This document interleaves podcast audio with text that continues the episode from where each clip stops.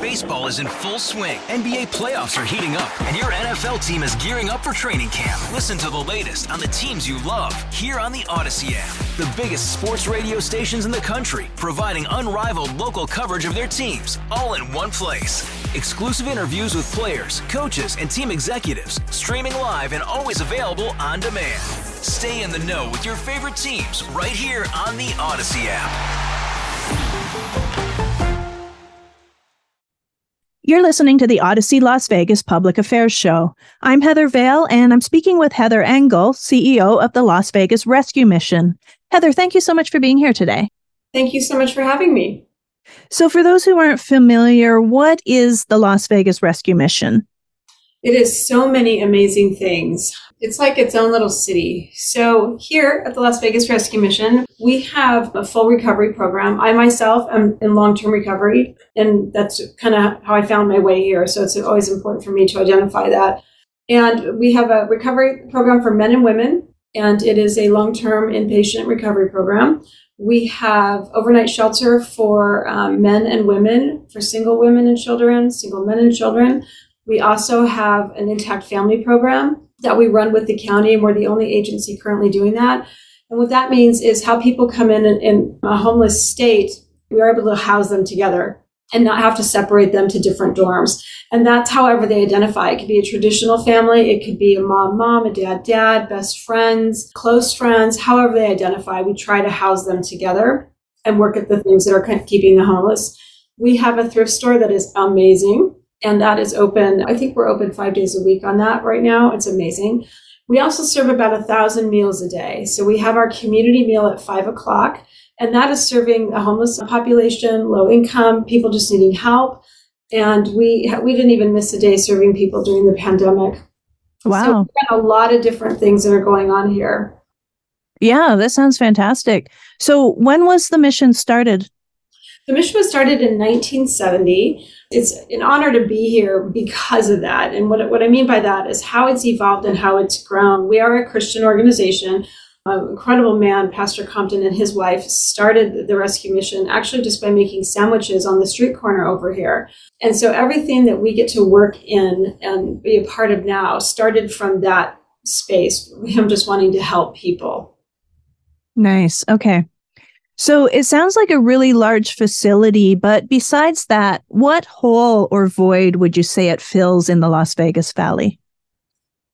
Well, I think that, you know, if all the nonprofits stopped doing what we are doing, the city would probably collapse within itself. Mm-hmm. Every nonprofit does. We all do the things that are absolutely integral to the human being, as it were. And I can't say that we're filling a void too much as that we, are here to, you know, add our ourselves to the community.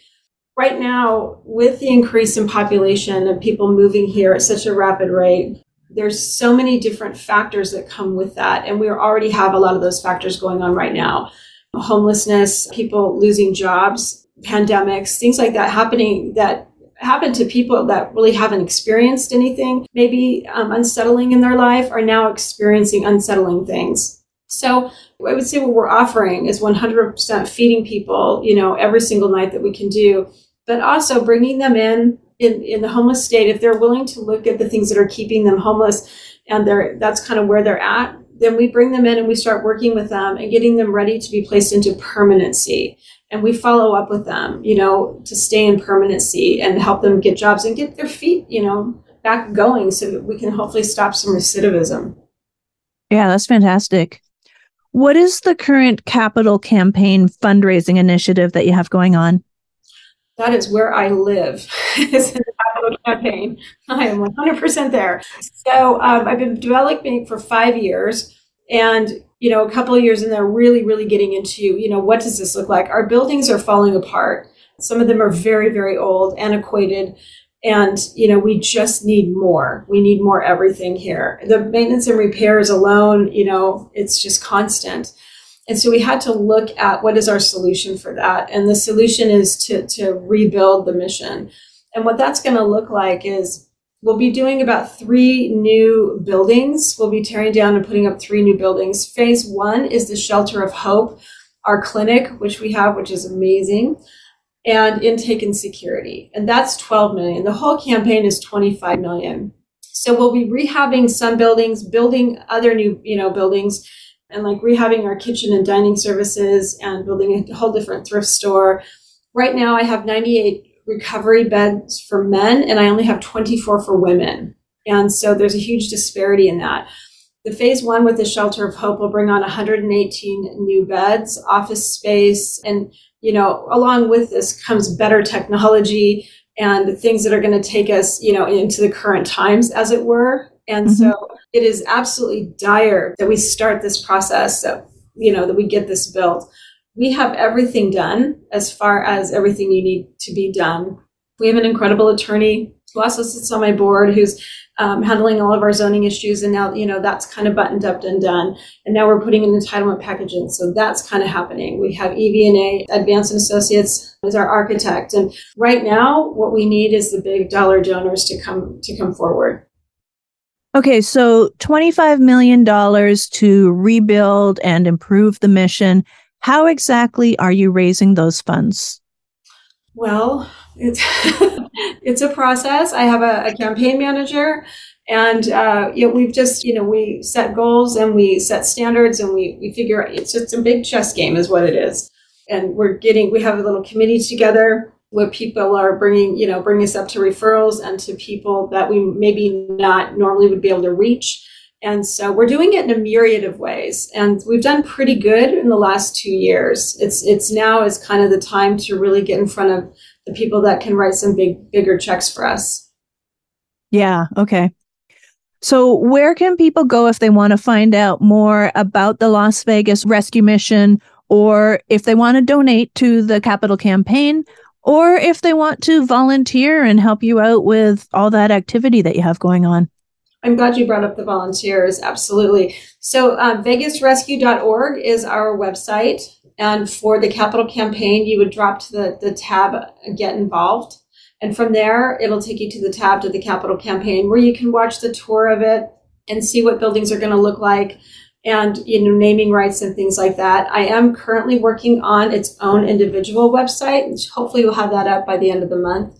And for volunteers, you'd click the same thing, vegasrescue.org, go to get involved, and then you'll see the volunteer tab. And on that, you're going to fill out a profile under Volunteer Hub, and it will open up all of the volunteer slots that are open. That is crucial for us. It takes 18 people outside of our staff and residents that live here to put that five o'clock meal on every day. And so we are really, really needing people to show up for that. So we would be thrilled if people signed up to be a volunteer for us. Okay, perfect. So once again, the website is vegasrescue.org vegasrescue.org for the Las Vegas Rescue Mission. If you want to donate to the capital campaign, they are completely rebuilding the whole mission.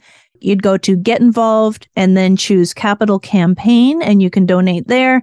If you want to help out as a volunteer, they need a lot of volunteers there every day as well. So get involved and then click on volunteer. So again, vegasrescue.org is the website.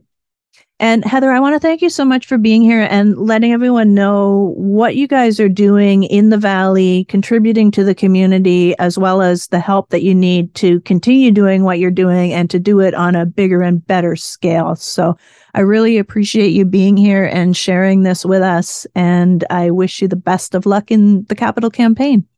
Thank you. Thank you for taking the time with me today. I really, really appreciate it. My dad, he's a double amputee, and uh, he's one of my favorite people in the world.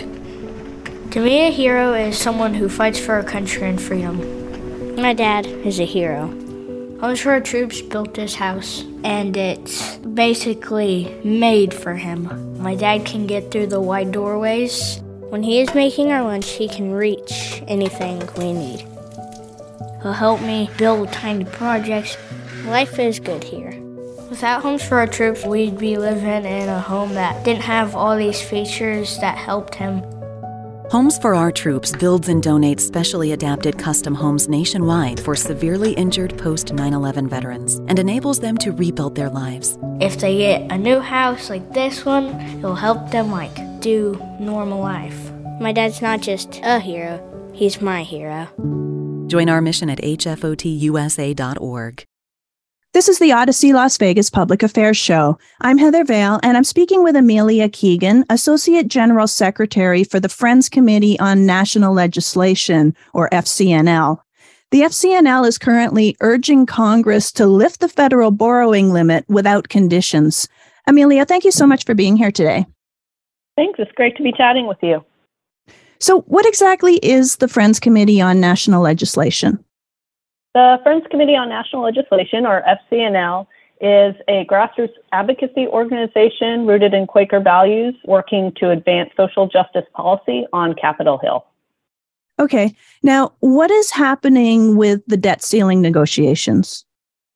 So, President Biden and Speaker McCarthy reached a deal over the weekend to raise the debt ceiling, and the deal imposes some pretty stringent spending cuts on federal programs. The House is probably going to vote, and then the Senate will follow. And the goal is to get this to the president's desk before the country defaults on June 5th. So I'll say it's just a shame that we're even in this situation. Members of Congress should really never be threatening the full faith and credit of the United States and its ability to pay its bills in order to extract harmful cuts to programs and those programs that are really serving those most in need. But right now, the number one priority is really to avoid default. Okay. Now, what are some of the crucial spending cuts that are being proposed, and what kind of trickle down implication does that have for all of us? Yeah, good question. So, this debt ceiling deal, the Fiscal Responsibility Act, it's not really something to celebrate. It does make some painful cuts. One of the things it does is it makes it so that older adults who are really struggling to find work, it really limits their ability to get nutrition assistance. And this is a real shame because we know that older Americans who lose their job, it's a lot harder to get work, to takes a lot longer to get rehired. But if you don't have a new job within three months, you lose your nutrition assistance for the next three years. And then a lot of people will also lose benefits just because of the red tape and the additional bureaucratic reporting requirements, even if they are working. So that's one of the harmful cuts. And then the other big thing that the this deal does is it cuts almost all other government spending except for the Pentagon budget. So it sort of shrinks the overall size of the pie that we have for other federal government programs like education, childcare, job training, transportation, nutrition assistance, housing assistance. Everything else is really going to be fighting for a very limited amount of dollars. Okay, and what would you propose as a better solution?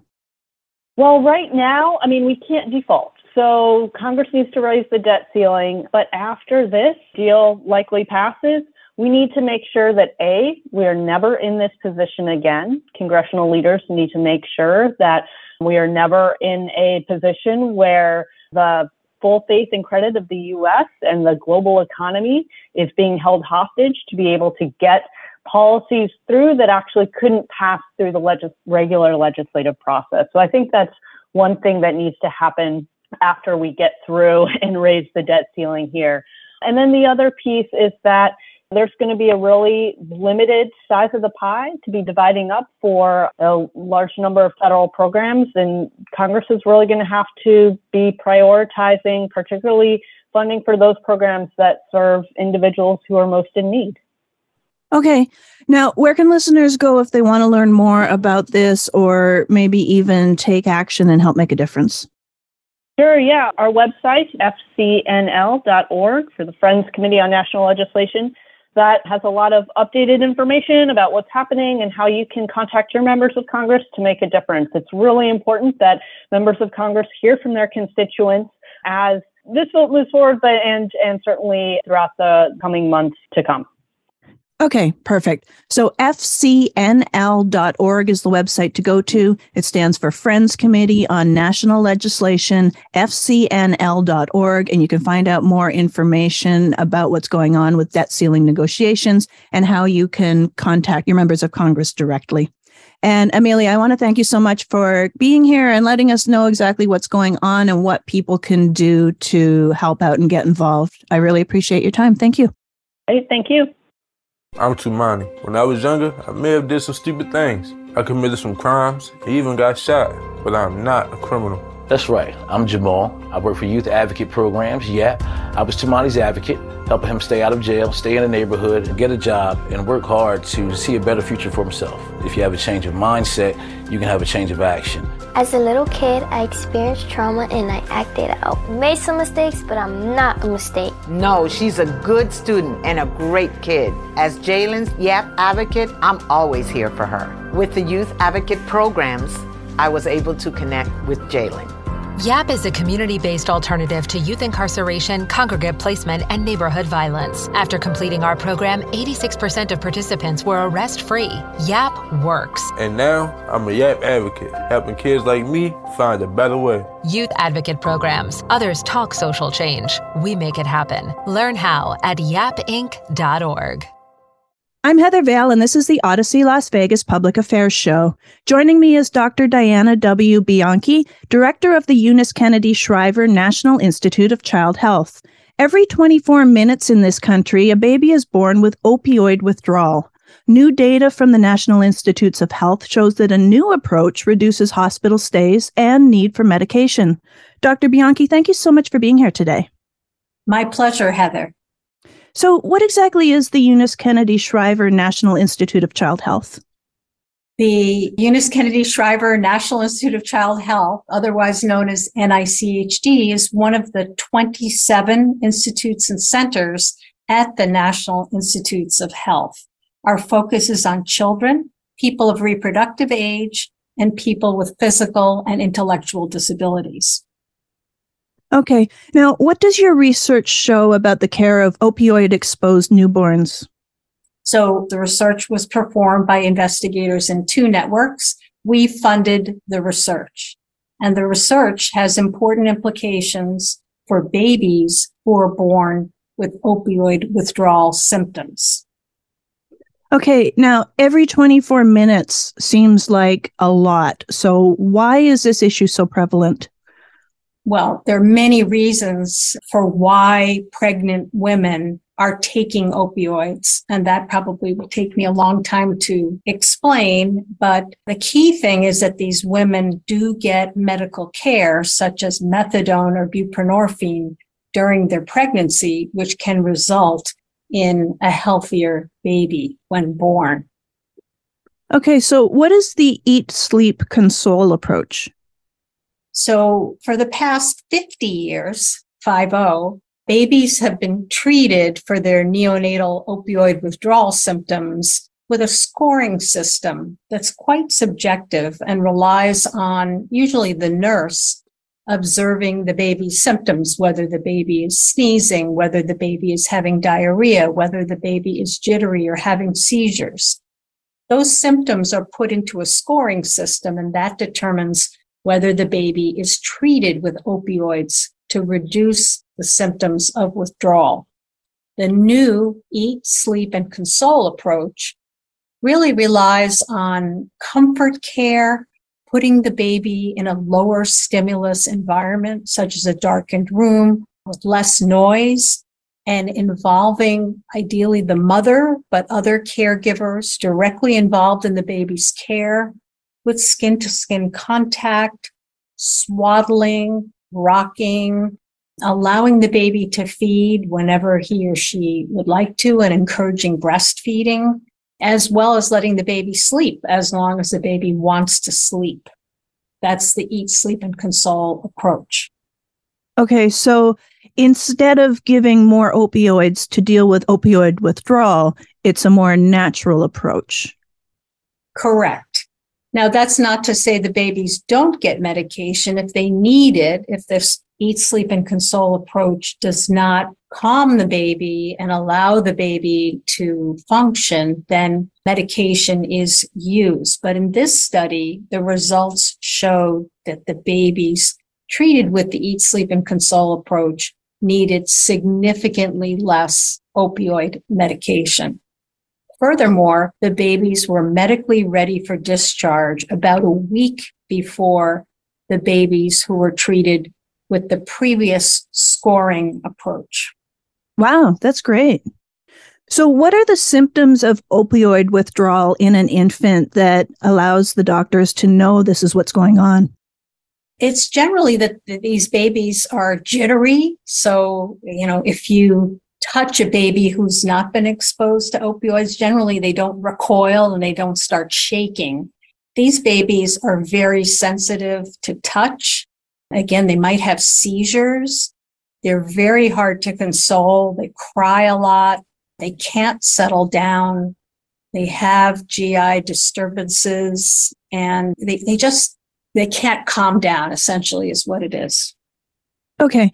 Now, if a mother gives birth to an infant who's going through opioid withdrawal, can they request the eat, sleep, console approach, or are they at the mercy of whatever that institution wants to do?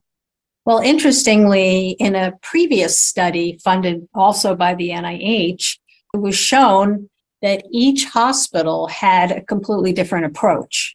And that's one of the problems that this study was trying to solve. We really need a national standard of care. Now, that being said, the Eat, Sleep, and Console approach was adopted by many nurseries around the country since 2014. However, it had never been studied in particular to see if there were any negative effects. Would babies be discharged prematurely? Would babies have any complications not receiving medications for withdrawal? Now that the study is out, we anticipate that it will be evaluated by professional societies and hopefully will be incorporated into national guidelines for care. Okay, perfect. So, where can listeners go to learn more about this issue? Well, we have a website about Eat, Sleep, and Console. It's HEAL, H E A L dot NIH dot gov forward slash ESC. That stands for Eat, Sleep, and Console. Okay, perfect. So heal.nih.gov slash ESC is the website to go to. ESC stands for Eat, Sleep, Console. Heal.nih.gov slash ESC. And Dr. Bianchi, I want to thank you so much for being here and letting us know about the research that's going on and how it can make a difference and the amazing findings that you've got happening there. So I really appreciate your time. Thank you so much. Thank you so much, Heather. When a parent struggles with addiction or dies from a drug overdose, what happens to their children? Far too many end up in foster care, unable to ever return to their birth homes because it's simply not safe. The Dave Thomas Foundation for Adoption is fighting the clock so that teens don't age out of foster care, leaving them at a higher risk of addiction and other negative outcomes that can happen to a child without the love and stability of a permanent family. Learn more at davethomasfoundation.org. Charlie did not die from an overdose. Charlie was poisoned. Websites and social media selling fake medicines may look legitimate, but they're not. He died in less than 15 minutes after taking the pill. Any medication not purchased from a licensed pharmacy could be deadly. No other family should go through this. It's just horrific. Go to safe.pharmacy. Learn about fake medicine on social media and if an online pharmacy is safe. I'm Heather Vale, and you're listening to the Odyssey Las Vegas Public Affairs Show. Joining me is Dr. Gregory Mattingly, board certified psychiatrist and principal investigator in clinical trials for Midwest Research Group. He's worked on over 200 clinical trials focusing on ADHD, anxiety disorders, major depression, bipolar disorder, and schizophrenia. Dr. Mattingly, thank you so much for being here today. Glad to be with you. So let's talk about ADHD. What exactly is it? What does it stand for? You know, ADHD or attention deficit hyperactivity disorder is the most common neurologic disorder in children here in the United States and around the world. It's about 8 to 10% of kids here in the United States and it presents quite often with kids, you know, getting frustrated in school, not being able to focus, being fidgety, being restless, being impulsive. One of the things we didn't talk about though in the past was is that ADHD doesn't go away for most of our kids. Most of them are going to continue to have it as their adolescence, as they go off to university, they get that first job, or as they become a parent. ADHD sticks with 80 to 90% of our kids as they go into adulthood. Wow. Now, when I was a kid, we heard a lot about ADD, but I don't really hear that term anymore. Has it changed? Yeah, we, we kind of put the two together. We used to talk about attention deficit with or without hyperactivity. And we know most people have a little bit of both. Most people have difficulties concentrating, they're a little restless, they're a little fidgety. And so we call it all ADHD at this point. Okay. Now, why did cases of ADHD go up during the pandemic? You know, ADHD itself didn't go up, but our recognition and diagnosis of it went up during the pandemic.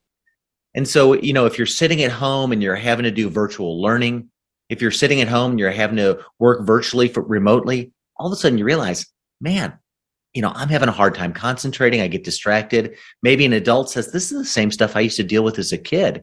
And I used to blame my coworkers and the people around me for being distracted. And now I realize it's me and I have a hard time focusing.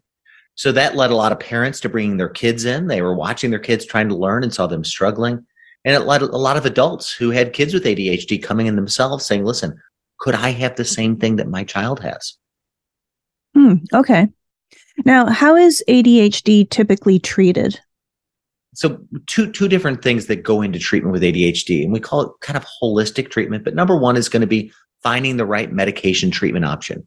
So finding a treatment that helps you to concentrate, focus, not get distracted. The other part of that then is learning lifestyle things that help you to be successful within your life. How to stay organized, how to meet my daily demands, how to do things and not get overwhelmed by distractions around me. So, you know, medicine tend to be a foundation in the same way that if you had, you know, you were nearsighted and it was hard to focus with your vision, getting glasses or contacts is usually one of the treatment options. In this case, that's the medication. Then we go to, okay, how do I help to make lifestyle changes for my child, for myself, that help me to be more successful, learning those tips and tricks to be successful in my daily life. What are a few of the tips and tricks that people could use to make lifestyle changes? A hundred percent. So just like anything else, plan ahead to be successful. So if I know that my kids have a hard time being forgetful in the morning as they're getting ready to go to school, you pack that backpack before you go to school. You pack it the night before. You make sure everything's in its place. If I tend to be kind of scattered and distracted, I make sure I organize things. I use an organizational tool, a binder. I take notes. I do things like that for myself. For my adults, leaving reminders from themselves. You know, a lot of my adults with ADHD, if you walk in their house, you'll find sticky notes in places. Don't forget your wallet. Don't forget your checkbook. Making sure instead of just putting my keys wherever I want, I hang my key on a key ring. So tomorrow morning when I have to get ready to go to work, I'm not running around the house with my hair on fire trying to find where I forgot my keys. Okay, so those are some great tips for the lifestyle side of the treatment coin. Now, what about the meds? Why is there a medication shortage? So, medications as we talked about during COVID, the diagnosis of ADHD did go up by about 10 to 20%, and medications were in a pretty fixed supply. So if you have an increased demand with a fixed supply, what happens is you wind up with a shortage. In particular, where we wind up with a shortage is the short acting stimulants and in particular Adderall. And that shortage is probably not going away.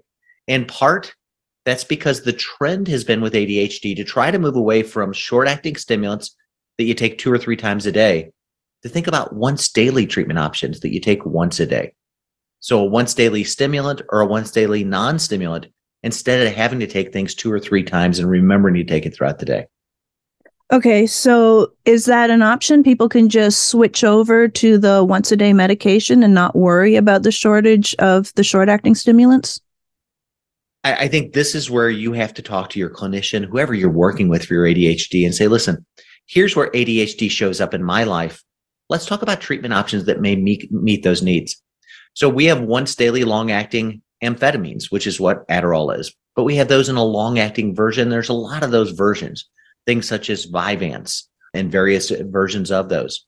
We have long acting methylphenidates, such as generic Concerta that's out there. And we have a variety of non stimulants. There's four non stimulants, two of which are approved for adults, atomoxetine and Qelbree, specifically approved for adults with ADHD. Okay. And then as far as the short acting stimulants that are currently in shortage, can't they just make more? You know, I, I don't think that's going to happen. These things tend to have, you know, kind of set quantities up front. And I think as the trend has been to move away from short acting stimulants, I think there's kind of an urge to say, listen, could there be maybe safer, more appropriate options that are once daily that may meet the needs of your patients? So I think that shortage of the short acting stimulants, unfortunately, I think is going to be with us for quite a while. Okay. Now, if a patient has not had a chance to meet with their doctor and talk about different treatment options, if they miss a dose of medicine that they're currently prescribed, how does that impact them? It's just like any other health condition. You know, if I miss a dose of my blood pressure medicine, blood pressure tends to go up. If I miss my asthma inhaler, I tend to maybe wheeze if I'm prone to wheezing. Same thing is true with ADHD medicines. If you forget a dose, you're going to have rebound or breakthrough symptoms. So you're going to have difficulties with being distracted, difficulties with focus. Maybe a kid who gets frustrated in class because he knows he's having a hard time staying focused. He's distracted by noises around him. Maybe an adult who comes home and gets overwhelmed trying to take care of not just herself, but a mom trying to take care of her kids who gets distracted and now gets overwhelmed. So those symptoms will tend to come back. It's the importance of finding a treatment that will be available for you going forward and a treatment that meets, you know, your needs throughout the day. Is ADHD with me in the morning? What's it like in the afternoon? What's it like in the evening when I'm trying to get my own life organized? Okay. Now, if someone wants to talk to their doctor and address this and maybe switch from a short acting stimulant to a longer acting stimulant, not only because of the shortage, but because, as you mentioned, it's more effective, perhaps, what are the questions that people should ask their doctor to bring up the conversation and make sure that they end up with the right treatment for them? I think it's important to let your doctor, your clinician know where ADHD affects you in your life you know, how does it affect you in the morning as you're getting ready for things? How does it affect you throughout the day? How does it affect you in the evening? We used to think of ADHD as just being kind of a school or work condition. We know that's not the case. You know, when you're driving a car, when you're out with people socially, when you're trying to organize your life and your kid's life, ADHD is kind of always along for the ride. So, talking about where the symptoms show up in your life, where you're having frustrations, letting your clinician kind of get to know you. So, they may point out some places that you didn't realize that ADHD was making a difference. It's not a one size fits all equation. We have a lot of tools out there for people with ADHD, and I find that I wind up using all of those tools for my various patients that I take care of with ADHD. Okay, perfect. Where can listeners go to learn more about this issue? I'll give you a couple of good resources. We have a great advocacy group for individuals with ADHD. It's called CHADD, and they make an, a magazine each month called ADDitude. It's free, it's great, it's a great resource. I'm the president elect for the American ADHD Association, APSARD, apsard.org. And there's a lot of resources in places that you can go to to learn more about ADHD if you go to apsard.org as well. Perfect. All right. So once again, apsard.org, that's apsard.org is a great place to go to for more research. apsard.org, apsard.org. And Dr. Mattingly, I want to thank you so much for being here and bringing this to our attention, letting us know some of the tips and tricks that people can put to use, and more importantly, how to address this with their clinician and make sure that they get the right treatment if they have ADHD or even if they know a family member with ADHD. This is some amazing information you've given us today. So I really appreciate your time. Thank you. Thank you. As Americans, we celebrate all the things that make us different. So, what is the thing that connects us? The thing that makes us Americans? It's simple it's our shared belief that we are Americans. We, the people of the United States, in order to form a more perfect union, establish justice, ensure domestic tranquility, provide for the common defense, promote the general welfare, and secure the blessings of liberty to ourselves and our posterity. Do ordain and establish this Constitution for the United States of America. That belief that we each can be who we are and live the life we dream, in harmony with one another, in our system written in the words of the Constitution. Know your Constitution. It's who you are, it's who we are. Unity. It's an American thing from AmericanThing.org. You're listening to the Audacy Las Vegas Public Affairs Show. I'm Heather Vale, and I'm speaking with Kathy Stokes, Director of Fraud Prevention Programs at AARP. A new AARP Fraud Watch Network survey shows the majority of Americans believe scams have hit a crisis level. Kathy, thank you so much for being here today. Thanks for having me, Heather. So, how big a problem are scams in the U.S.? We believe that it's hit epidemic proportions, and according to our survey, uh, most people are starting to recognize that. When we look at data from the Federal Trade Commission from 2022, we see two and a half million fraud reports and $9 billion in losses. That's just last year, and that's just what's reported. And we know that a lot of people don't even ever report these crimes. So that's just the tip of the iceberg. Yeah. Wow. That's a lot. So, what is the best way to know that something is a scam? Well, you know, um, scammers have always known that if they can get their target into a heightened emotional state, let's say fear, your grandchild is in jail, or excitement, you've just won $2 million in a car. Any kind of heightened emotional state like that puts us in a place in our brains where we have a hard time accessing logical thinking. It's just simple brain physiology. And if they can get us up there, then they can make us believe anything they want to tell us. So if you get a call, a, an email, a text out of the blue that puts you into that uh, state of fear or excitement right away, know that that is the sign that this person is trying to deceive you. Okay. What are some of the current scams that are happening?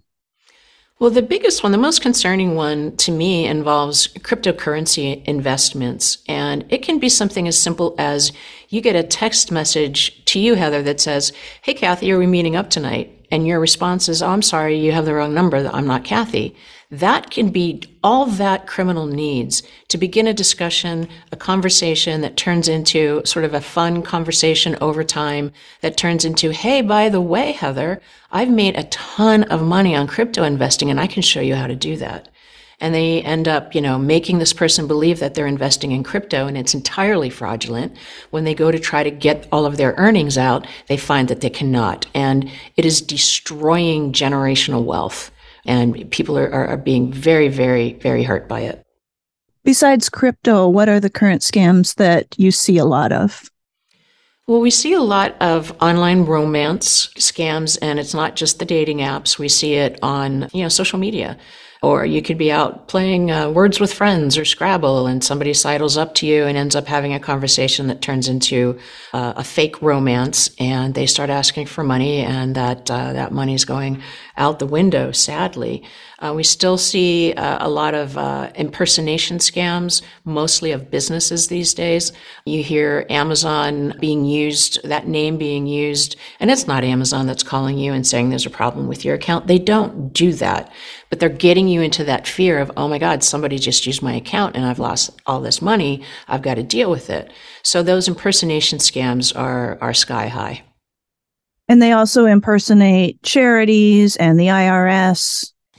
Yeah, I think we're seeing a little bit less of the IRS scam and a little bit less of uh, the Social Security imposter scam, but they'll continue to pop up. I mean, I understand that some criminals were using artificial intelligence to mimic Joe Biden's voice to leave robocalls for people to say that there's a new government grant program and you're eligible, call this number, and it's entirely fraudulent. Wow. Okay.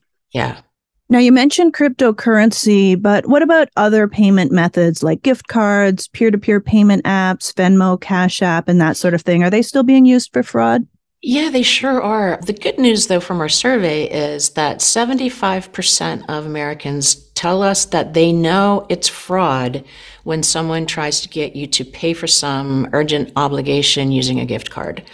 However, when we look at the Federal Trade Commission data, there was still $228 million in reported losses to gift card fraud. So we have a lot more work to do there.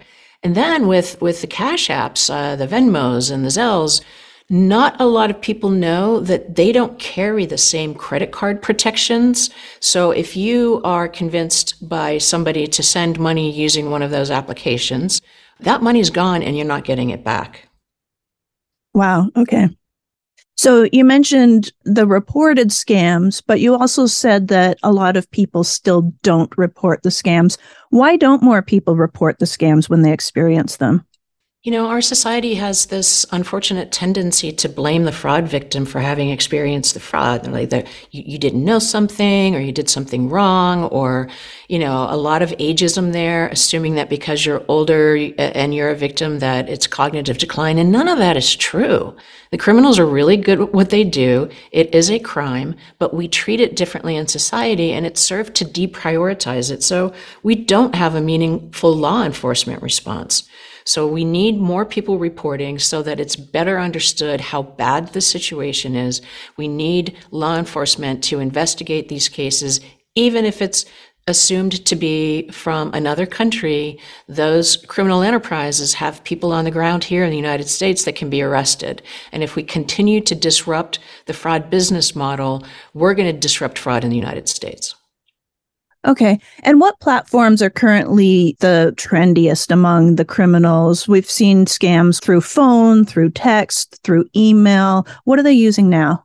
Yeah, I think text is probably the most rapidly growing. But you know, people are still getting robocalls and and there there are a ton of scams coming through that. Last year, it's reported we still got over 50 billion robocalls last year. That's with a B. And so uh, we, we have to beware on all of our communication channels, and we, we just can't trust the call coming in. We can't trust the text coming in. We can't l- click on links from email or text because they might be fraudulent. It's really unfortunate state of affairs, but we have to be on guard and understand that fraud is everywhere but if we know about the specific scams, we're far less likely to engage with them. So, Heather, with you talking about this to your audience, um, with other people sharing what they heard today, we can stop this. We just need to be talking about it more so that people are aware of what's happening. Okay.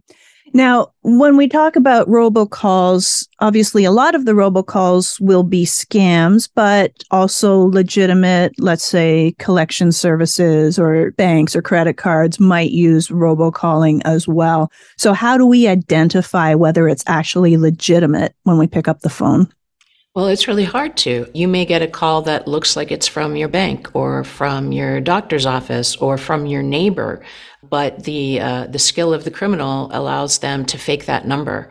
So what I try to tell people is if you're not absolutely sure who is calling you, if that caller is coming through and it's not on your normal list of people that you have contact with, let your answering machine or your voicemail, whatever you have, do the work of screening those for you quite often if it's a if it's a uh, criminal calling a criminal robocall they won't even leave a message. But if they do you can listen to it and and try thinking about what that transaction is and wondering you know would the social security administration really call me personally to say there was a problem with my social security account? I don't think so. And instead of calling that number back or pressing one, you know, go to the Social Security Administration online, SSA.gov, find the phone number and call that. The criminals will leave you a, a fake number, or um, they'll they'll send you a link that's to a fake uh, web page. So you just have to really be on guard. Okay, good advice. So, where can listeners go if they want to learn more information about fraud or even learn about reporting it so that we can get more data on when fraud is actually happening? Yes, well, we have a great website at aarp.org slash fraudwatch network. One of the things I like to tell people is to sign up for our biweekly watchdog alerts by email or text. It keeps you mindful that the fraud is out there. And when you read something like that, share it you know, talk with your parents and your brothers and sisters and friends. The more we talk about it, the more protected we all are. Okay, awesome. So aarp.org slash fraud watch network is the website to go to. aarp.org slash fraud watch network. And Kathy, I want to thank you so much for being here and letting us know what the current state of scams is, how to protect ourselves, and what to do if we suspect fraud. So I really appreciate your time and your expertise. Thank you. I appreciate you. Thank you, Heather. Victor deployed for the first time to Afghanistan in 2003. At 4 in the morning, my phone rang. They said, I regret to inform you that your husband was wounded in action. Victor sustained a moderate traumatic brain injury. I was doing school full time, and I was also then caring for Victor. One of the most important elements of caregiving is taking care of yourself. I just didn't want to forget that I also had goals and that I also had a life. What I did is I challenged Victor to meet me halfway. There are almost 6 million military and veteran caregivers across the nation. We have our own journey, and we can fulfill that journey at the same time that we are helping our loved one. Visit aarp.org/caregiving for a free military veterans guide to navigate your caregiving journey and better care for your loved one and yourself. Brought to you by AARP and the Ad Council. I'm Heather Vale, and this is the Audacy Las Vegas Public Affairs Show. Joining me is Bonnie Sinclair, co author of the new book USA RV Adventures 25 Epic Routes. Bonnie and Grant Sinclair are high school teachers and RV buffs who have camped in 43 states and visited more than 275 National Park Services sites along the way. Bonnie, thank you so much for being here today. Thank you. It's a pleasure to be here with you. So, what made you and Grant start RVing? Oh, we just love traveling and we had done road trips and kind of alternating between hotels and tent camping to save a little money and finally just decided that we were ready for something a little uh, simpler with an RV where you just have one bed every night. And also, it allowed us to take our cat with us. So that was a big push for us at the time. Yeah, awesome. Now, it seems like there's a lot of various RVs available out there. So, how does someone choose the right RV for them? That is the big question. Um, like I said, there's a wide range of drivable, you know, motorhome RVs or tow behind campers, big, small, you name it. There is something out there. It really just depends on what your preference is and how many people you have. You know, you don't want to fit a family of five in a camper van. You may or may not want a huge class A for just two people. Just depends on what you want to do. The uh, the bigger RVs obviously offer more room, more comfort, more things to take with you, but those are a little bit harder to park, a little bit harder to to get into small places. So it's really just all about, you know, what experience you want both in the RV and where you can take it. Okay. Now that's an interesting point you bring up about the parking. And I imagine it's a little more difficult to drive an RV than a car, for example. Yes. Do we need a special license or is it just a regular normal license to drive an RV? Most places you do not need a special license. I think there are a few states that for the biggest RVs do require something, but most of the time you do not need anything special. Nice. Okay. Yeah. So, besides being able to take the cat along or the dogs, yes. what's the best thing about taking an RV road trip? You know, for us, it was you're in your house, right? You know, an RV really is a second home or a first home for some people. And so you've got your house, your bed, your kitchen, your bathroom right there. You're not packing and unpacking every day, you know, into different hotels. You can see lots of different places. And then you're right there in the outdoors, right? So you've got that camping experience. I know a lot of people may not think they want to camp, but you know, you've got all those comforts of home right there with you. So you really do have the best of both worlds. Nice. Okay. Now, one of the epic routes that you featured in the book is the Nevada Extraterrestrial Highway. Why do you recommend that route? Oh, that is just such an interesting route that most people probably wouldn't think about. You know, we generally think about the trees and the mountains, and you don't get quite as much of that. Although there are some, um, but it's really just different, and it's a, it's, you know, the desert Southwest is just its own place, and we loved it. We loved being out there really with no crowds. Um, it's one of those places where you can, for the most part, get away and really just enjoy being outside. But you have to make sure that you're fully tanked up before you head into the hinterland, right? that yes, we actually um, on that exact route almost ran into an issue when we were driving across the extraterrestrial highway, and the the uh, gas mileage increased our gas consumption along the way. So we coasted into, I think it was Caliente, Nevada, with about two miles to empty, and that was terrifying. so uh, even after doing the math and giving yourself buffer, give yourself even more of a buffer. okay. So, besides the fuel situation, what else do people have to keep in mind if they're traveling on those remote highways? You really you need to be prepared for anything right? If you get a flat tire you need to be able to take care of that yourself because the chances of somebody coming along to help you are not going to be great. You'll probably see somebody eventually, but it, it seriously could be an hour or two and they may or may not be able to help. So having anything you need with you, whether that's, you know, stuff to change a tire or just extra water to be, you know, stranded on the side of the road for a little while, um, anything you might need, you, you've got to have with you. You've got to have the tools to take care of whatever might arise. Okay, awesome. So obviously the Nevada extraterrestrial highway is relatively accessible from Las Vegas, but if someone is starting out from Las Vegas in their RV, what other routes are good options? So we have our grand route, which is the big route across the, uh, you know, a lot of the big popular national parks that we start and end in Las Vegas. We do that as one huge, like 33 day loop from Vegas. Of course, you could start it anywhere, but that, that's our preferred start. There's also the desert parks of California, those Southern California parks of Death Valley, Mojave. Those are easily accessed from Vegas. You could also go a little bit further east over to the Grand Canyon and hit, you know, some of the northern Arizona or even southern Utah. Those are all easily easy to do from Vegas. Nice. Perfect. Okay. And then what are some of the must see attractions and landmarks across the country? Because once you're in the RV, I mean, you might as well keep going, right? right. You know, it's really literally anything you want to see. Um, remote places are best. So national parks, state parks, you know, we love Yosemite and Yellowstone and the Black Hills of South Dakota and getting farther east into Michigan, you know, but you can take your camper to Disney World if you want. You know, you can take your camper up to Acadia in Maine. So that really anywhere you want to go, we don't recommend going into large cities with your camper, but you could certainly camp right outside of a city and then, you know, take a smaller car into town if you wanted to. Okay.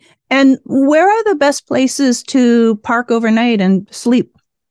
You definitely need a campground that you really, for the most part, cannot just pull into a rest area and stay. A lot of, you know, even uh, camping in a parking lot. There's a few places that let you do that. Some Walmarts you can camp overnight. Um, Cracker Barrel is another popular one where you can a lot of times camp overnight, but sometimes that varies by local regulations. So just because you can camp in a Walmart in Colorado doesn't mean you can do it in Florida.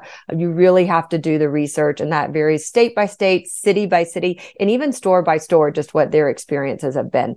So we definitely recommend campgrounds. Um, and you may occasionally find a parking lot or something else random where you could stay. And I think the campgrounds probably offer a, a more relaxing experience where you can actually yes. go out and chill.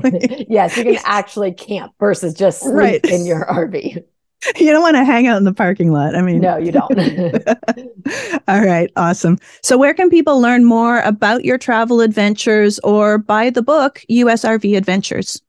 So the book is available pretty much anywhere books are sold. So any major online retailer or in stores, they're all going to have the book. And then our website is wanderfilledlife.com. We have information about the routes and the destinations that are included in the book and many other sites that simply didn't fit into the book. Okay, perfect. And I do have to mention that the book is not just a book, it's actually a travel guide. It's got lots of photos, it's got little tips and bullet points. It's got a fold out map at the back. Like it's really awesome. Yes, it is step by step. Our goal was to, you know, let somebody pick up that book and have a trip right there, even if they don't follow it step by step. It's got pretty much everything they need to build off of that and make a trip their own. Perfect. Okay. So once again, the book USA RV Adventures 25 Epic Routes is available at all major booksellers.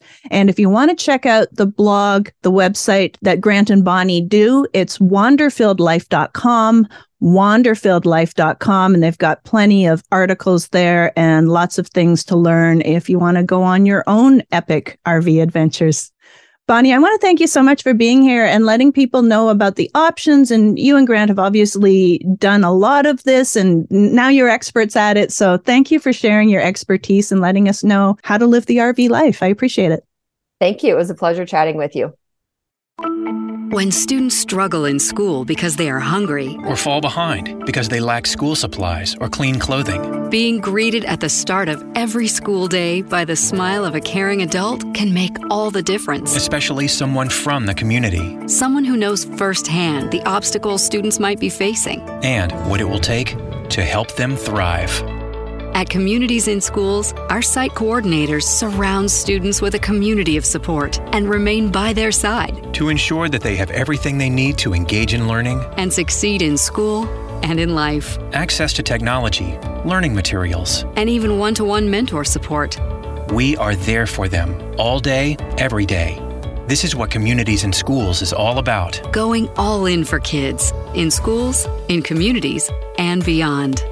To learn more, visit communitiesinschools.org. That's communitiesinschools.org. I'm Heather Vale with the Audacy Las Vegas Public Affairs Show, and this is your community events calendar for nonprofit initiatives and charity events around the Valley. Monday's Dark with Mark Shunock is a bi monthly musical fundraising party at the space, with each event raising $10,000 for a specific charity in 90 minutes. Upcoming shows include this Monday, June 5th at 8 p.m., benefiting the National Association of Women in Construction, and Monday, June 19th at 8 p.m., benefiting the Nevada Wheelchair Foundation. Get tickets or find out more details at mondaysdark.com. That's mondaysdark.com. Communities and Schools of Nevada is holding its annual graduation campaign to support graduating high school seniors. Donations of any amount will help ensure Nevada students have the resources they need to graduate successfully. You can donate or find out more at cisnevada.org slash graduate. That's cisnevada.org slash graduate. And Chef Pete Gioni's running his Cooking for a Cure fundraising campaign with a goal of raising $100,000 over 10 weeks to support the Leukemia and Lymphoma Society. You can donate at the various partner restaurants or directly through his website until next Saturday, June 10th. Find out more, learn about healthy eating for cancer patients, see the list of participating restaurants, or make a donation at cookingforacure.com. That's cookingforacure.com. Baseball is in full swing. NBA playoffs are heating up, and your NFL team is gearing up for training camp. Listen to the latest on the teams you love here on the Audacy app. The biggest sports radio stations in the country, providing unrivaled local coverage of their teams, all in one place. Exclusive interviews with players, coaches, and team executives, streaming live and always available on demand. Stay in the know with your favorite teams right here on the Audacy app.